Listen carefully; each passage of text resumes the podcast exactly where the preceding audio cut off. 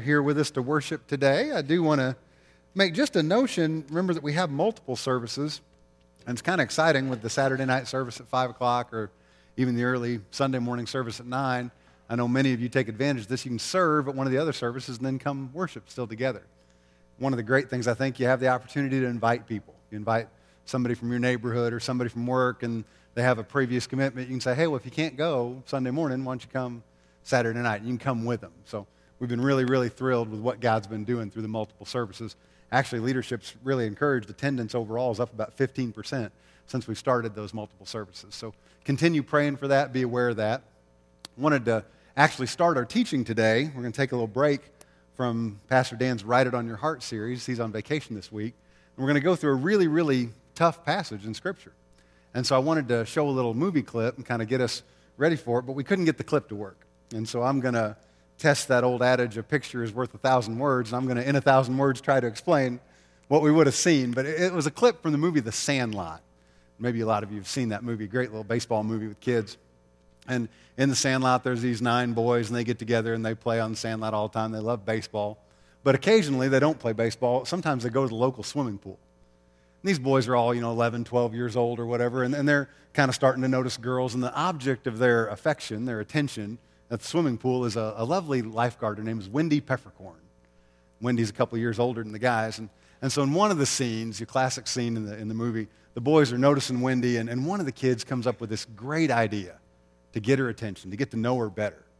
And so his name is Squints, Michael Squints Palledorous. He's got these big, huge black glasses. And so Squint's idea is he's going to go and he's going to stand on the diving board in the deep end and jump in. And he can't swim. And so his buddies know this about him, and so Squints goes to the diving board and he stands on and he waves and he gets Wendy Peppercorn's attention and he takes his glasses off and he holds them and he jumps in and he sinks like a rock right to the bottom. well, his buddies are all worried about him because they know he can't swim. They're running around the pool. Wendy Peppercorn notices. And so she dives in and she saves him. And she pulls him to the side of the pool and she starts to administer mouth to mouth resuscitation. And so after she's, you know, given him the breath of life a couple, three times, you know, his buddies are like, oh my gosh, Squints look horrible. I'm afraid he's going to die. And so she comes up from, from giving the mouth to mouth, and Squints looks over at his buddies and he winks real big and he smiles, and then he lays dead again. So Wendy goes down one more time and he grabs the back of her head and kisses her passionately, and she freaks out. And she picks him up and drags him and throws him out of the pool. Throws him out, throws all his buddies out. They're kicked out of the pool forever. not, not just that day, not just that summer, forever. Well, as they're leaving, though, the whole Sandlot gang, they go by the outside fence, and Squint stops. And he looks in, and there's Wendy. She's back up on her lifeguard chair. And she does the coolest thing. She looks out at him, and she waves, and she smiles. She gives him a little head nod. I think, man, how incredible. What a neat thing. And you wonder, you know, what can we learn about the Bible from something in a clip like that? And here's what I think it is I think it's possible to appreciate the shrewdness of another person, even if you don't commend their actions. Amazingly, I think even if you suffer from their actions, like poor Wendy Peppercorn did. So, with that backdrop, join me in your Bibles if you would. We're going to look in the Gospel of Luke in chapter 16. And we're going to camp out in verses 1 to 13 today. And I'm going to tell you, this is a tricky passage. This is maybe one of the most complicated parables, difficult teachings that Jesus offers, because it's a parable that creates a lot of tension. Some of the tension probably comes from the fact that it's talking about money, stewardship. And while that's a topic that Jesus talked about a whole lot, there are commentators, there are theologians who will say probably fully 25% of what Jesus addresses in the Gospels is about stewardship and about the use of money. It's a clear winner in the clubhouse for the things he's talking about. But real honestly, talk about money and stewardship in church, and it does create a little bit of tension. But I think here in this passage, there's even more tension because we see something unusual we see something kind of weird, kind of like Wendy Peppercorn waving at Squints after she threw him out of the pool. We see Jesus doing something that seems a little out of character for him. It appears like he praises an unrighteous guy.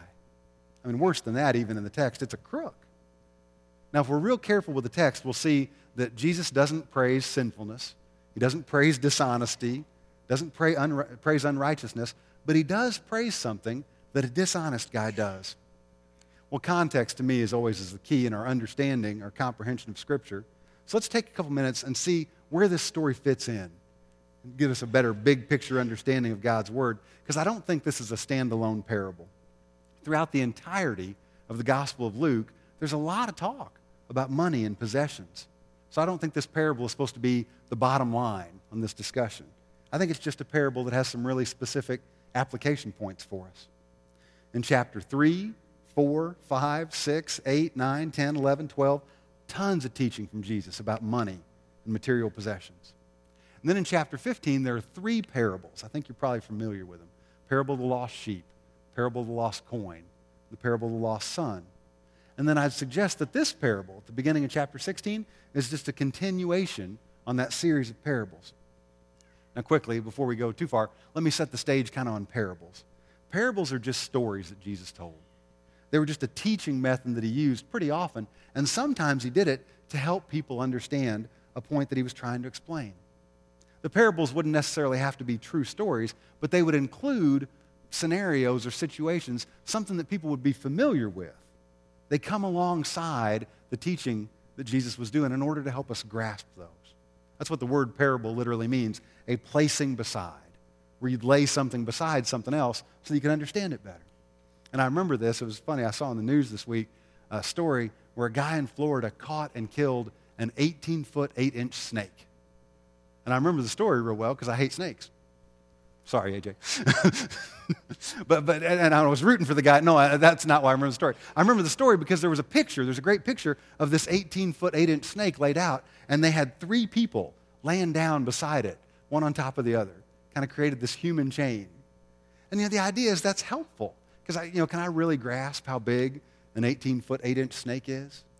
Parables use the method of transference. It just means they transfer something from a known realm to an unknown realm so we can understand it better. So the idea of three people stacked one on top of the other helped me grasp, hey, just how big is that snake?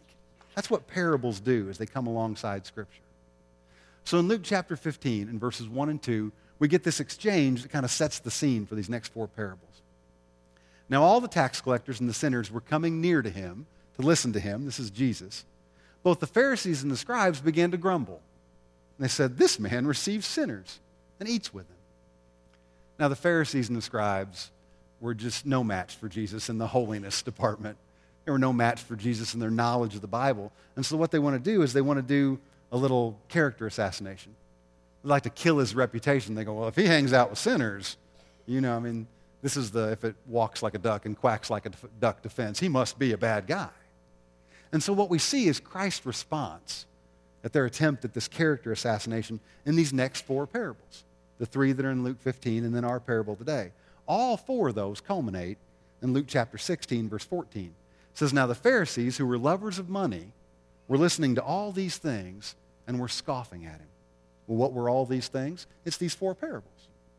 In the first parable, the one of the lost sheep, Jesus is teaching that every person is precious to God.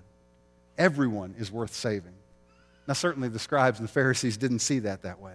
They just saw people who sinned. But Jesus saw people who were in need of a Savior. There's the difference. God is always more interested in people, they're always the most important thing to Him. Then follows the parable of the lost coin. And Christ is showing us we'll put a lot of effort into tasks that we see as being valuable. The woman in that story, she put a ton of effort into finding a coin a lost coin that was worth about a day's pay. And when she did, when she found it, she rejoiced. She told all her neighbors about it. And I think Jesus is saying, hey, if we're going to rejoice and we're going to put that much effort into finding just one lost coin, then how excited should we be about finding one lost person? How excited will God be about one of his valuable children being found, being in the kingdom? And then there's the famous story of the prodigal son. And there we learn for sure that God's desire is to be with us. He wants to be with us. And even if we turn, even after we turn and run away from Him, if we'll come back, when we come back, He'll forgive us. He can and will forgive our sin. And I think in that parable, the lost son certainly represents those sinners that Jesus, was being judged for hanging out with.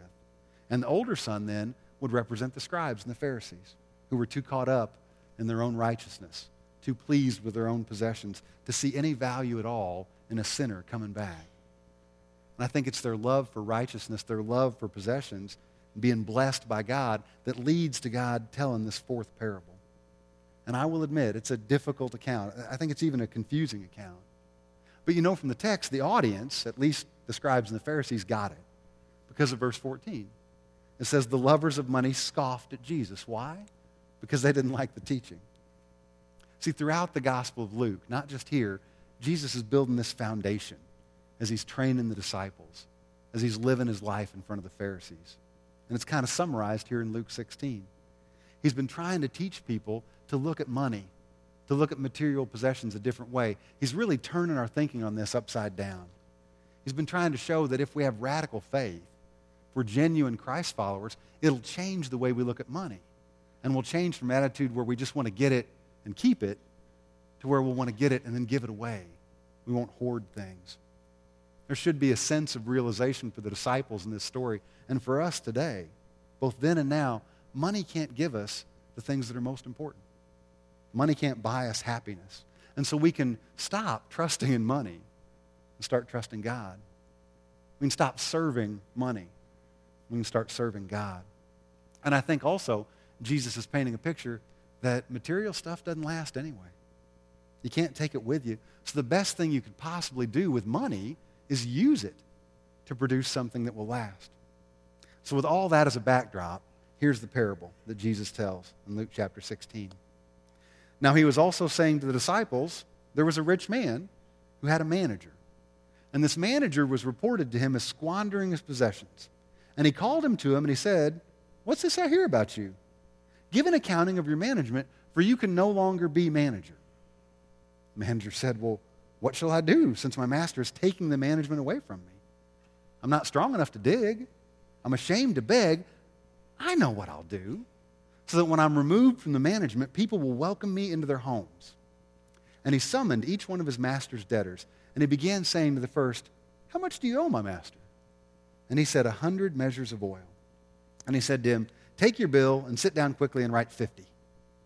Then he said to another, And how much do you owe? And he said, A hundred measures of wheat. And he said to him, Take your bill and write 80. And his master praised the unrighteous manager because he'd acted shrewdly. For the sons of this age are more shrewd in relation to their own kind than the sons of light. And I say to you, make friends for yourselves by means of the wealth of unrighteousness, so that when it fails, they will receive you into the eternal dwellings. He who is faithful in a very little thing is faithful also in much, and he who is unrighteous in a very little thing is unrighteous also in much.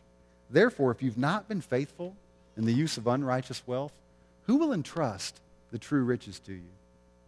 If you've not been faithful in the use of that which is another's, who will give you that which is your own?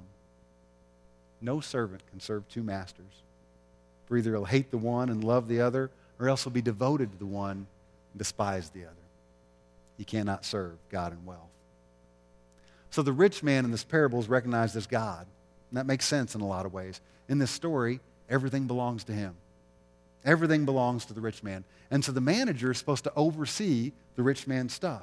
And so you and me, we're the managers in this story. That explanation works pretty well. In the NASB, the subtitle for this passage is The Unrighteous Steward. Well, steward's just another word for manager.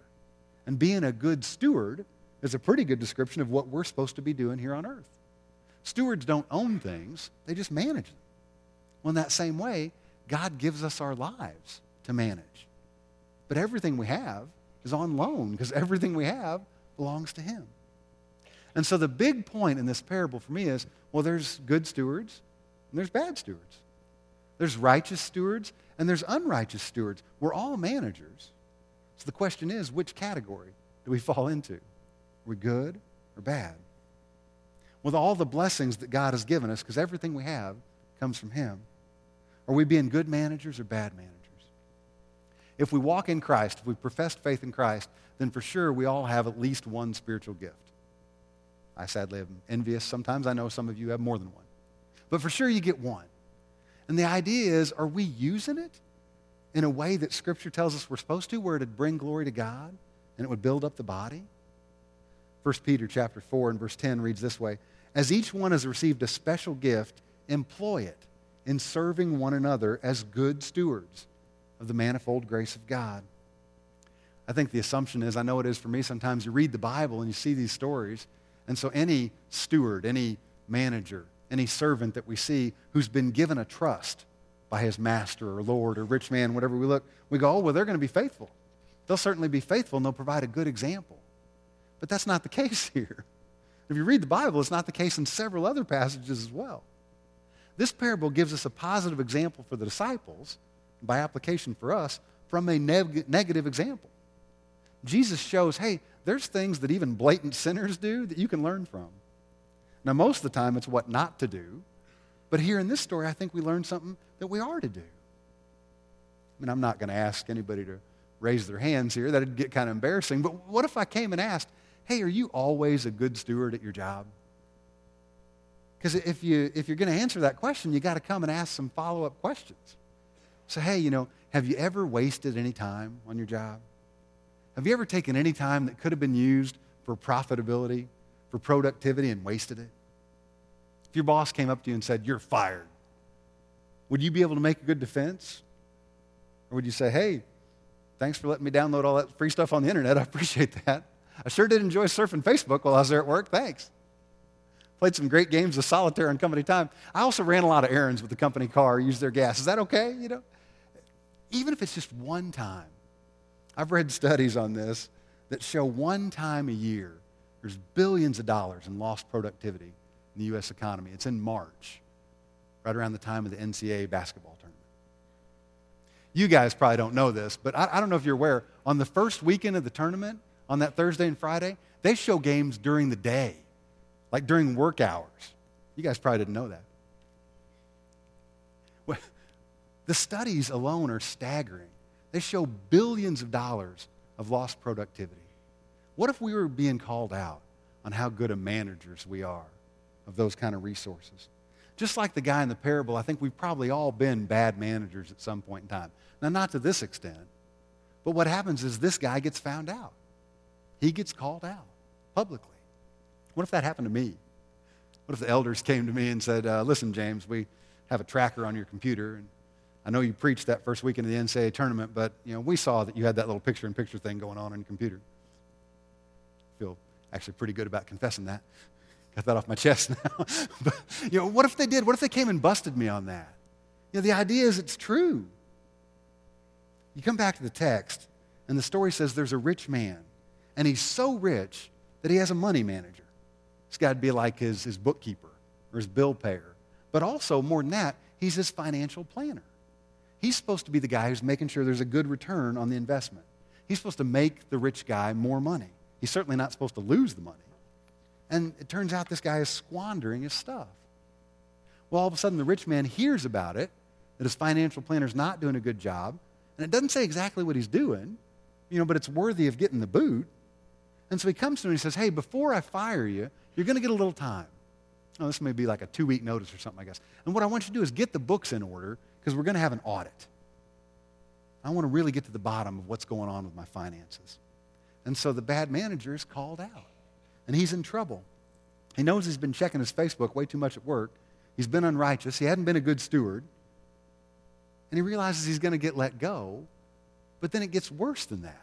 It kind of dawns on him hey, once I get fired, I'm not going to be able to get another financial planner's job because they're going to call my boss and ask for a reference, and that's not going to go well.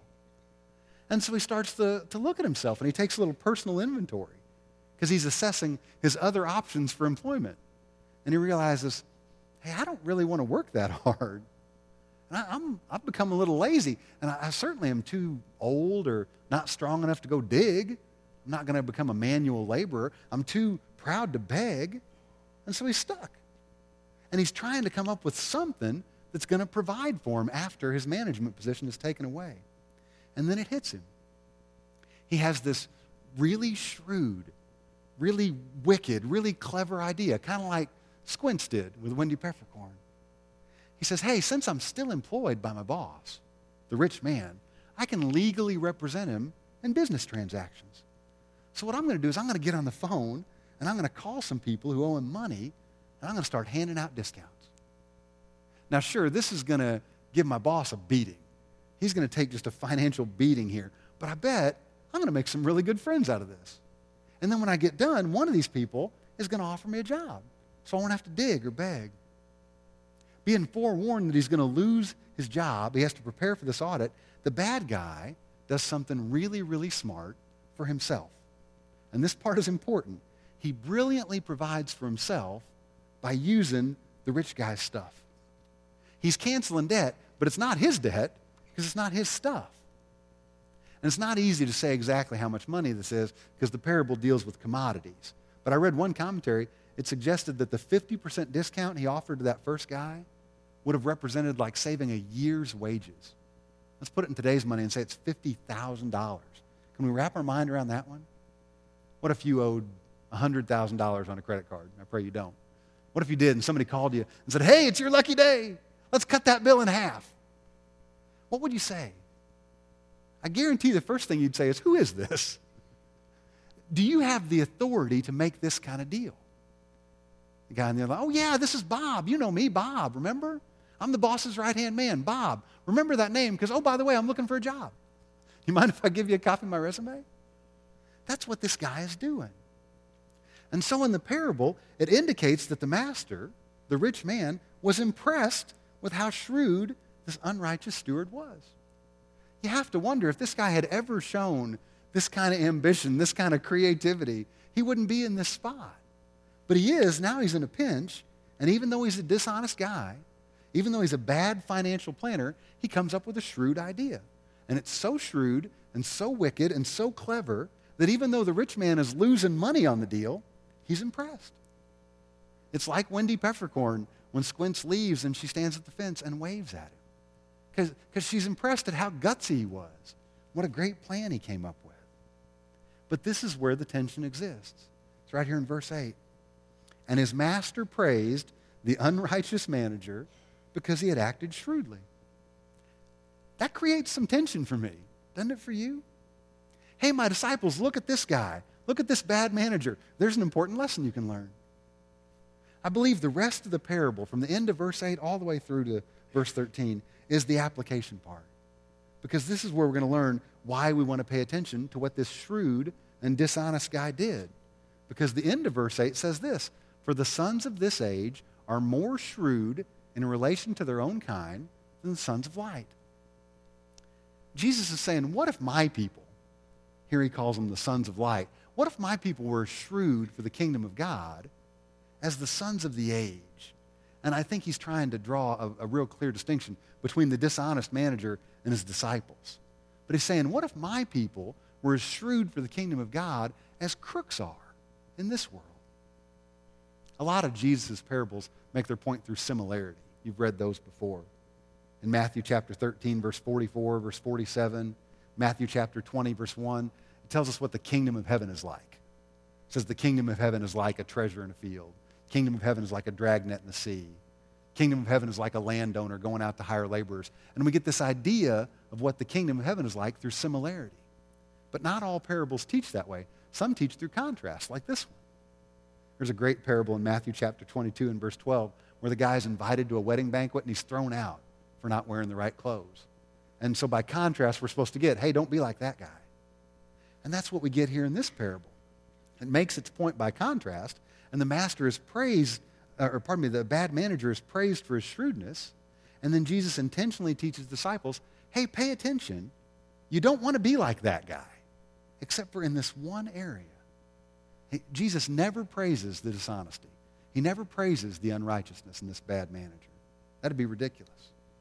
But Jesus does teach the disciples, and I think he's teaching us also, please learn a very important lesson from this story. If the people of this world, the sons of this age, are so shrewd in trying to attain a future that won't last, I mean, that's all this guy was trying to do was get his next job provide for himself in this very, very finite world. He's saying, if that's the case, how come my people can't be more shrewd in trying to secure an eternal future, an infinite future that will last forever? There are notions in Scripture, I think, about leveraging culture, especially to be able to reach out to unbelievers. And I believe that's a wise thing to do. I think you got to be really, really careful because that's a very slippery slope. But I think that's wise. But that's not what this passage is about. It's not about leveraging culture. This passage is about money, about stewardship. It's about God's riches and how believers in Christ, people who have a relationship with God that's by grace through faith are supposed to manage those resources. And so the first application point is in verse 9. It says, And I say to you, make friends for yourselves by means of the wealth of unrighteousness, so that when it fails, they will receive you into the eternal dwellings. Here's your first application point make friends through wealth. Use money to win people into God's kingdom. Does that sound right? Use the money God gives us to manage to love people, to show Jesus to people. It's saying spend money so that people will be your friend. I'm telling you, this is a complicated passage. but but the, the reality is, this works, doesn't it? Have you ever met somebody who's like real lonely? And, and you say to somebody, hey, why is that person so lonely? And they go, oh, it's because they're so generous. They're just so giving.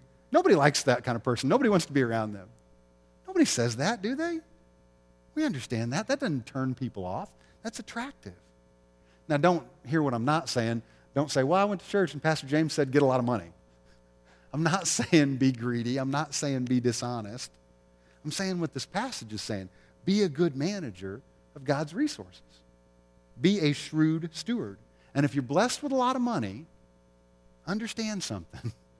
Realize that it may not be to augment your standard of living. Quite possibly, it would make a lot of sense. It could be that it's to augment your standard of giving. You're supposed to be more generous. Maybe you're being blessed so you can bless more people, be more friendly.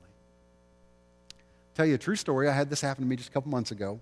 I'm also the pastor over at the roads across the street. You didn't know that. kind of part time over there.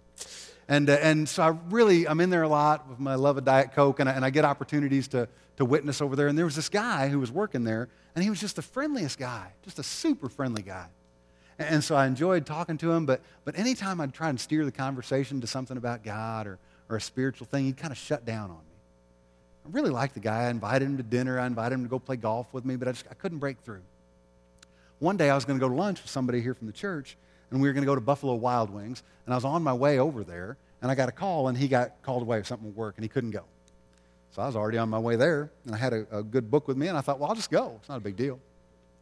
And so I went in and I sat down, and wouldn't you know, this kid who works at the roads also works part time at Buffalo Wild Wings. And he also happened to be the waiter in the section where I was sitting.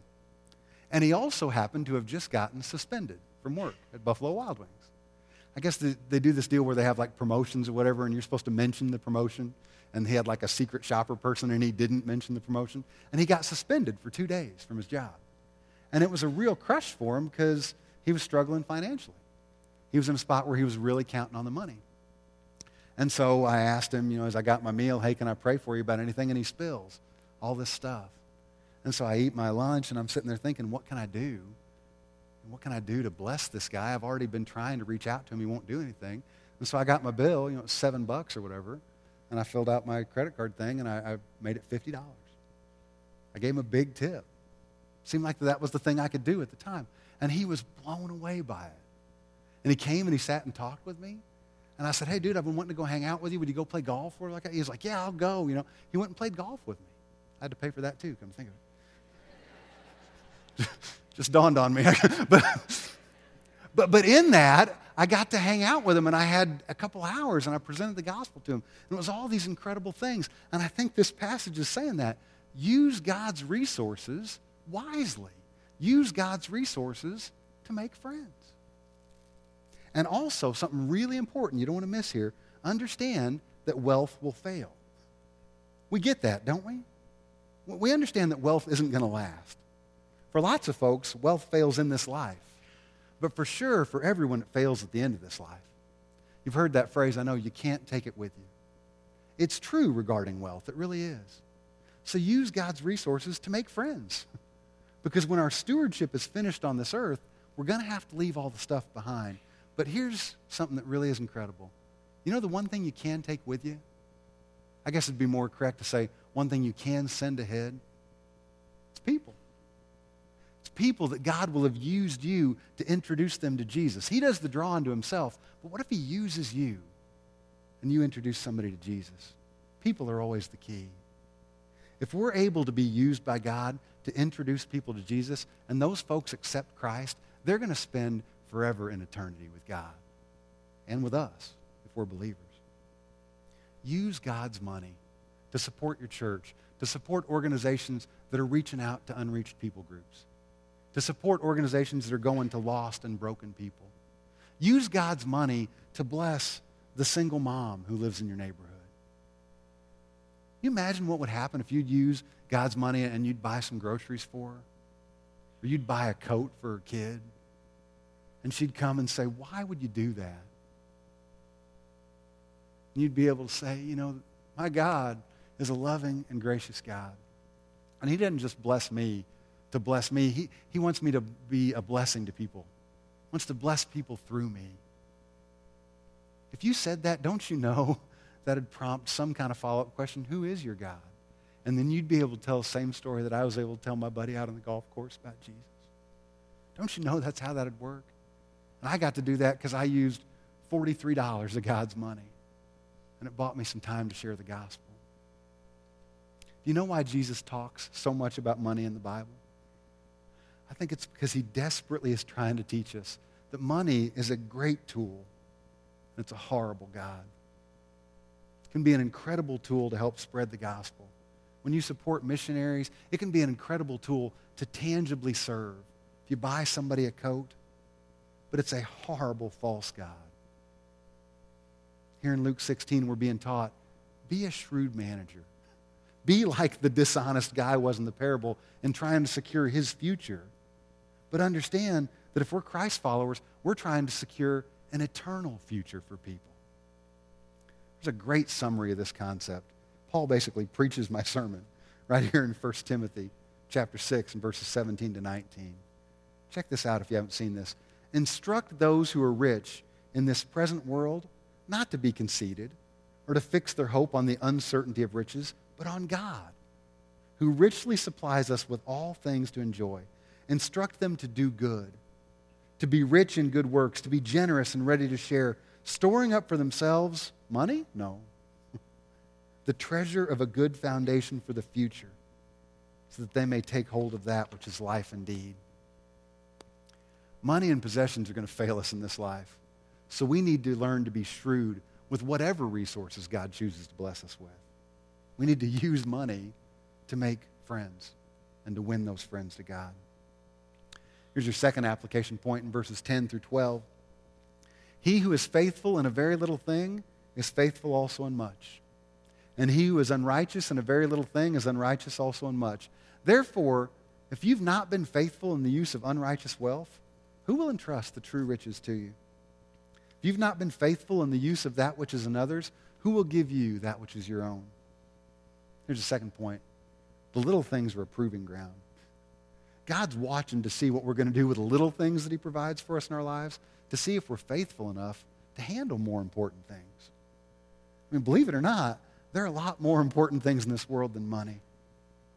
Wealth is here today and gone tomorrow we haven't proved ourselves faithful with those kind of things, who's going to trust us with things that are really valuable, like eternity? If we can't manage someone else's money, where we know there might be an audit, where we know there's accountability, there's checks and balances, how will we be trusted to be good managers of our own things? This is a common practice in the world we live in today, right? You know, you understand this. You don't graduate college and become CEO.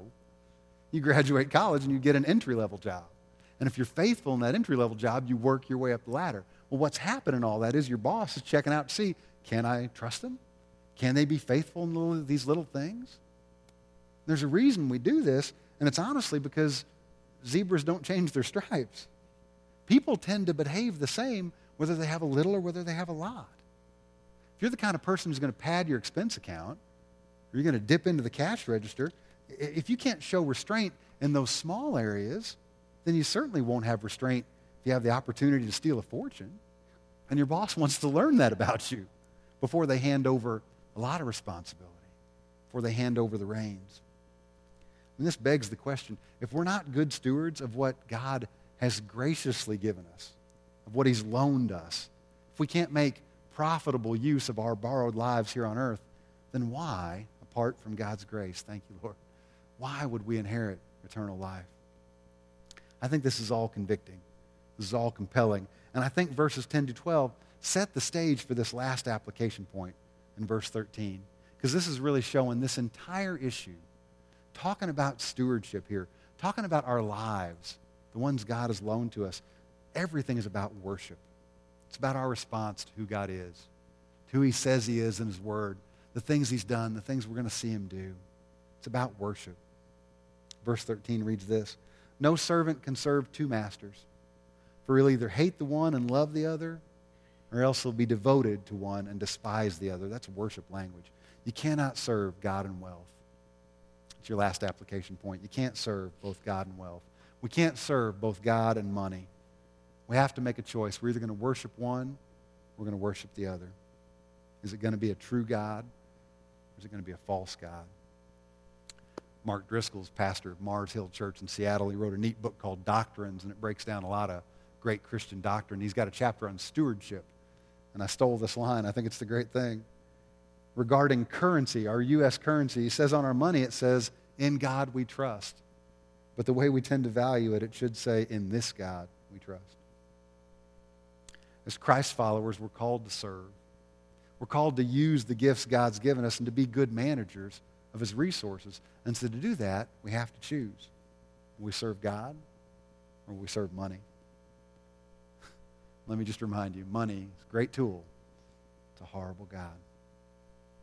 In context, all this teaching is for the disciples, and then it's aimed at the Pharisees and the scribes, but they scoffed at it and they rejected it because they'd become so consumed with their righteousness and with the material possessions they had. They were confident that because they had those things, they were being blessed by God. You can get off base here. There are actually two camps, two views, kind of areas as Christ followers. We can get really off base in this area. And they're kind of the polar extremes of being a good steward. And it's you can follow a prosperity theology or you can follow a poverty theology. Neither one's correct. Prosperity theology points to people in the Bible and says, hey, see, they love God and they served God and they became rich. Abraham, he became rich. David, he became rich. Solomon, he became the richest guy ever. And so that's the idea that the holier you become, the more wealth you'll have. That's what God wants. Now, ignore for a moment if you can. I hope you can't, but ignore the fact that that's not taught anywhere in the Bible. you can take some passages and really pull them out of context and try and get there, but that's not what's taught in the Bible. But ignore that for a second and think, man, that must sound really attractive. That would sound really attractive to folks who are in financial trials, folks who are having all kinds of financial difficulty. That would sound good.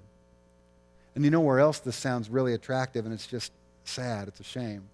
But because there are so many folks who are doing a wonderful job of presenting the authentic gospel, of really presenting who Christ is. But in developing nations, there are people who are seeing this prosperity theology. And compared to them, every American is wealthy. And so they're getting this idea hey, if I become a Christian, I'll be wealthy like the Americans. It's just devastating. It's, just, it's sad how the God of the universe, the God of reconciliation, the God of love and justice and grace and peace is being presented somewhere around the world. Here's the bottom line on this. I hate to be a bottom line guy, but I want to be so clear. Prosperity theology is not about loving God. It's about using God to get to what you really love, which is money. This passage clearly refutes that idea. Jesus is saying you can't serve both. You got to choose. God may increase our wealth. I know folks who are, who are financially well off, and they are incredibly giving and generous.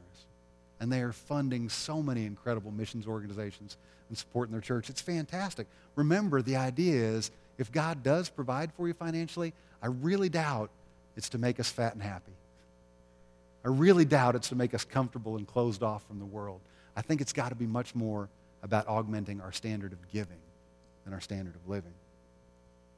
He wants us to use money to lead people towards a relationship with Him. We can't save them, and certainly the money can't save them, but can we be good stewards?